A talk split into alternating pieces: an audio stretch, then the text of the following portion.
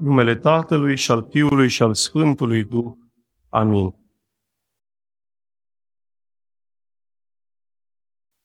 Fariseul, drept stând, așa se ruga în sine.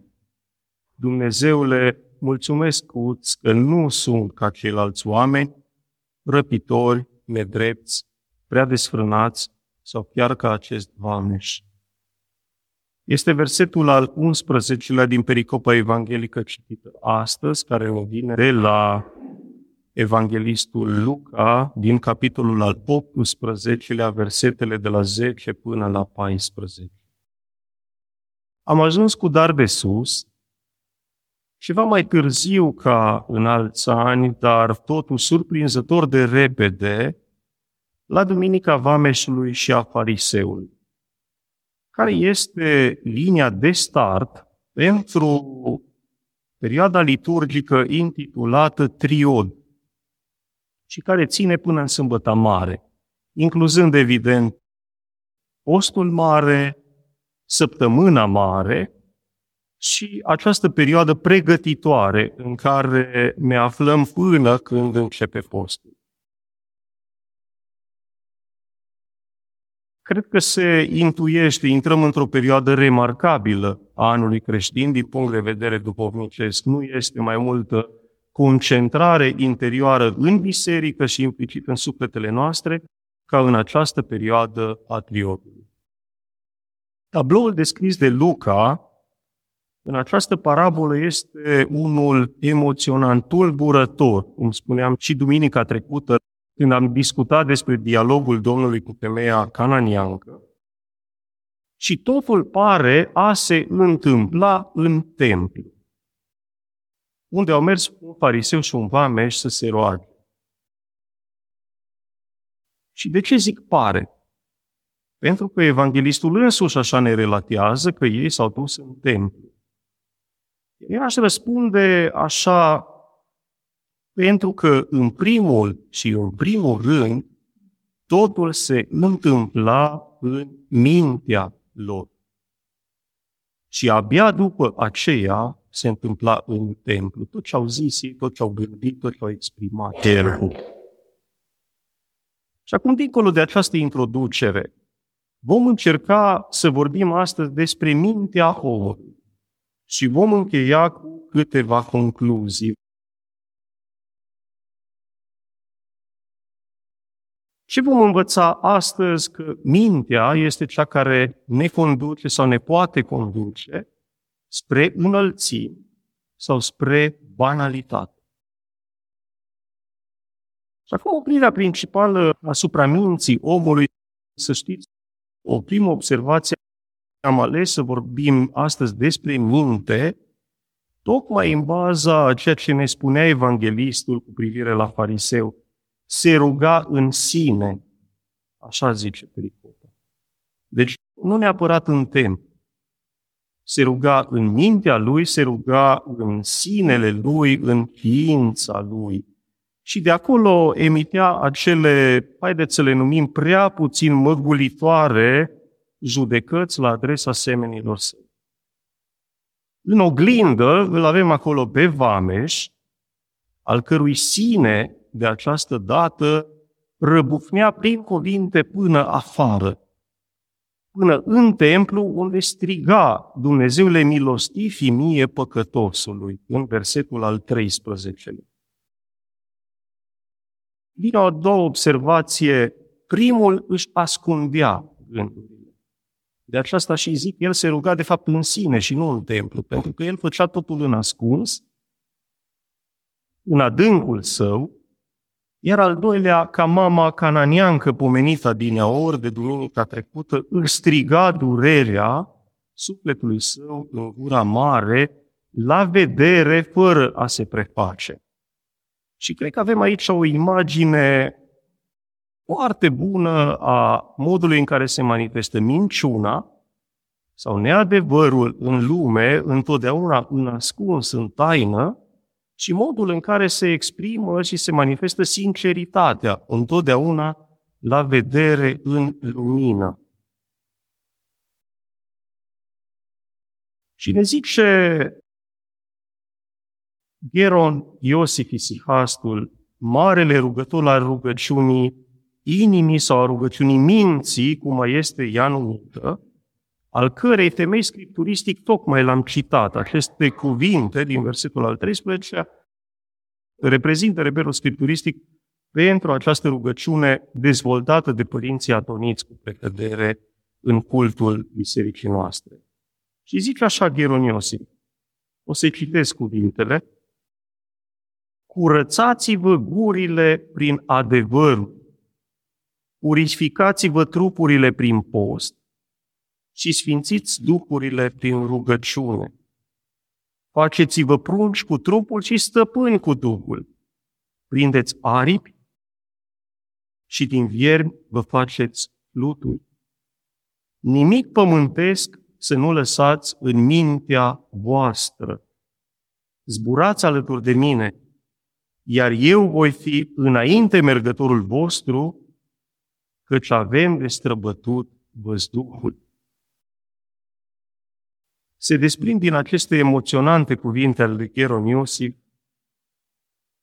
trei direcții. Se desprind multe, dar am ales doar trei. Și pe baza lor o să încercăm să mergem în adâncimile pericopei de astăzi.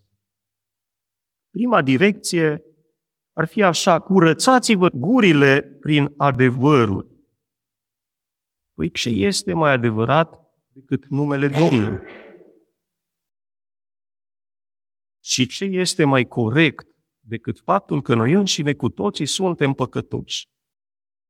Oricât ne-am cultiva o imagine exterioară bună, știm cu toții, fiecare, că în interiorul nostru există multe păcate care trebuie curățate și le vom simți acolo întreaga viață. Și asta zice Vameșul, zice Dumnezeule. Iar Hristos a spus prin glasul evanghelistului Ioan în capitolul 14, versetul 6, Eu sunt calea, adevărul și viața. Miluiește-mă pe mine păcătosul. Adică el își umple gura cu un adevăr divin, numele Domnului, și cu un adevăr pământesc, pentru că el se simte păcătos și își asumă acest lucru. Dacă ne gândim la cuvintele lui Gheron Iosif de la care am plecat, își curățește acest vameș gura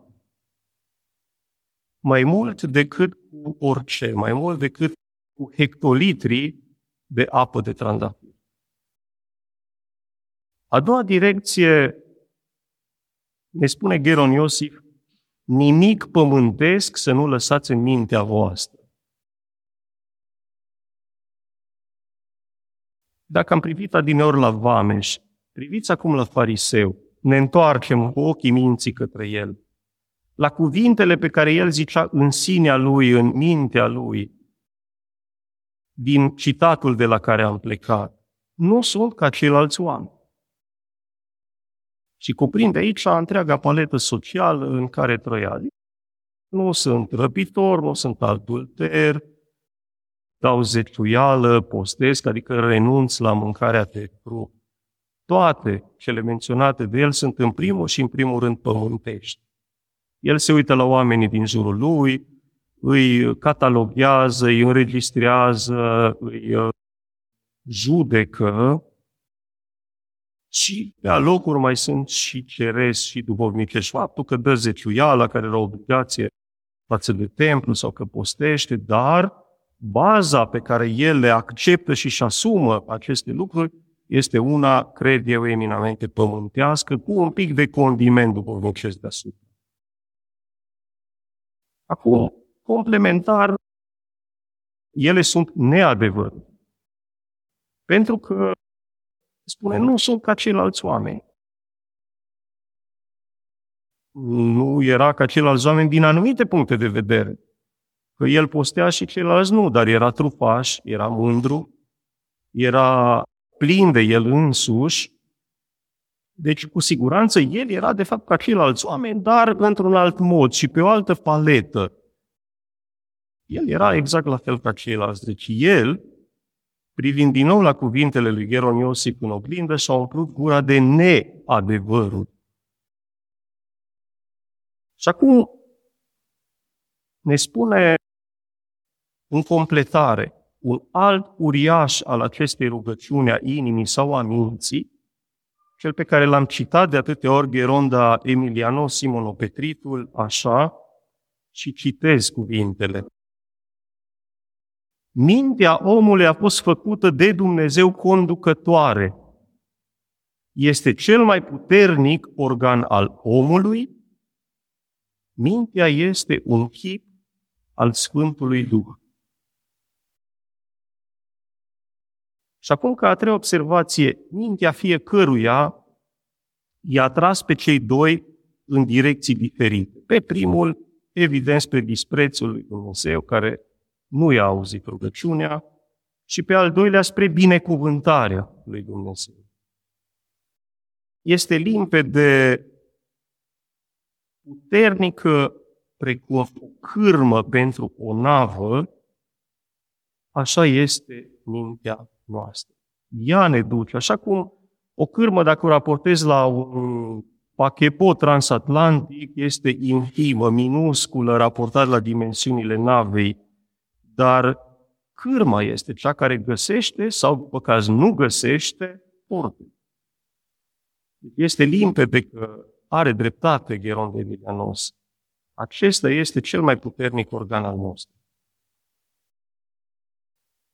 Și mi se pare formidabilă această definiție, chip al Sfântului Duh, pe care ne pune tot el înainte și care ne ajută să înțelegem solicitarea lui Geron Iosif, să nu lăsăm nimic omenesc în mintea noastră. Adică, dacă redefinim cuvintele lui, să nu lăsăm nimic omenesc în chipul Sfântului Duh. Asta ne zic, de fapt, cei doi giganți ai rugăciunii inimii. Să nu lăsăm toate poftele, toate pornirile, toate apucăturile noastre, lăcomie, răutate, foarte important, neorânduială. De multe ori mintea noastră este în neorânduială, pentru că dacă facem așa, doar reușim să întinăm acest chip al Sfântului Duh. Și completează Gheronda Emilianos. Și o să vă rog să fiți atenți la cuvintele lui, pentru că din negrijă s-a păcălit astăzi fariseul și toți cei pe care el îi întruchipează. Putem fi și oricare dintre noi, oricând acolo, în situația lui. Și zice Emilianos, mintea este iute și pururea mișcătoare ca să-L prindă pe Dumnezeu. Nu ca să alerge de colo-colo. Este iute ca să-L vâneze pe Dumnezeu, pentru că este făcută pentru a împlini porunca lui Dumnezeu. Noi suntem de vină atunci când mintea ni se împrăștie. Și poate unii mă veți întreba, dar de ce este o vinovăție? Că mintea nu se împrăștie. Iar răspunsul vine prin direcția a treia și ultima, pentru că avem de străbătut văzducul. Așa ne-a spus Ieronos. Asta avem noi de făcut în fiecare zi, în fiecare seară când ne punem la rugăciune sau în fiecare noapte, dacă ne trezim câteodată, uneori și noaptea și mai suspinăm înaintea Domnului. Nici mai mult, nici mai puțin, asta face însuși triodul în care intrăm acum, străbate văzducul până la porțile învierii și le plină de lumină și mai ales de adevăr. Câteva concluzii. Vă îndemn din nou să rostiți această rugăciune, Doamne Iisuse, cum o avem noi astăzi împământenită în biserică, sau Maica Domnului, miluiește-ne pe noi, oricând, atunci când spălați vasele, atunci când mergeți la serviciu sau când sunteți la serviciu, când sunteți acasă sau în piață. O putem zice oricând și ne spune tot Emilianos că nu este important că nu reușim să fim întotdeauna atenți la ea, grija sau negrija de care vorbeam adineori, pentru că rugăciunea însăși se face, chiar dacă noi nu reușim să o aducem cu totul în sufletul nostru, rugăciunea se face. Deci putem să o zicem chiar dacă în aparență nu reușim să zicem cum ne-am dorit. A doua concluzie, vă îndemn să faceți aceasta în baza cuvintelor Părintele Efrem Filoteitul, un ucenic de seamă al lui Gheron Iosif, care spune așa, și citesc cuvintele, căci rugăciunea aceasta sfințește gura, aerul și locul în care a fost rostită. Iar a treia concluzie și ultima îi aparține lui Geron Iosif, cel de la care am plecat la drum, și este o revenire la cuvintele lui și o să îi le citez. Căci avem de străbătut văzducul. Aici și colo stau îngeri. Iar heruvimii și serafimii, cei cu câte șase aripi, zboară de jur împrejur. În dreapta și în stânga, pereți de diamant lori ca de aur, cu mulțime de parfumuri înmiresmează cele din prejur. Aici mulțime de păsărele cu mii de culori ciripesc cântări telurite. Și mintea noastră urcă din vedere în vedere. Tărâmul este precum zăpada de alb și în mijlocul lui marele palat al preacuratei Maici, sutlarea noastră an.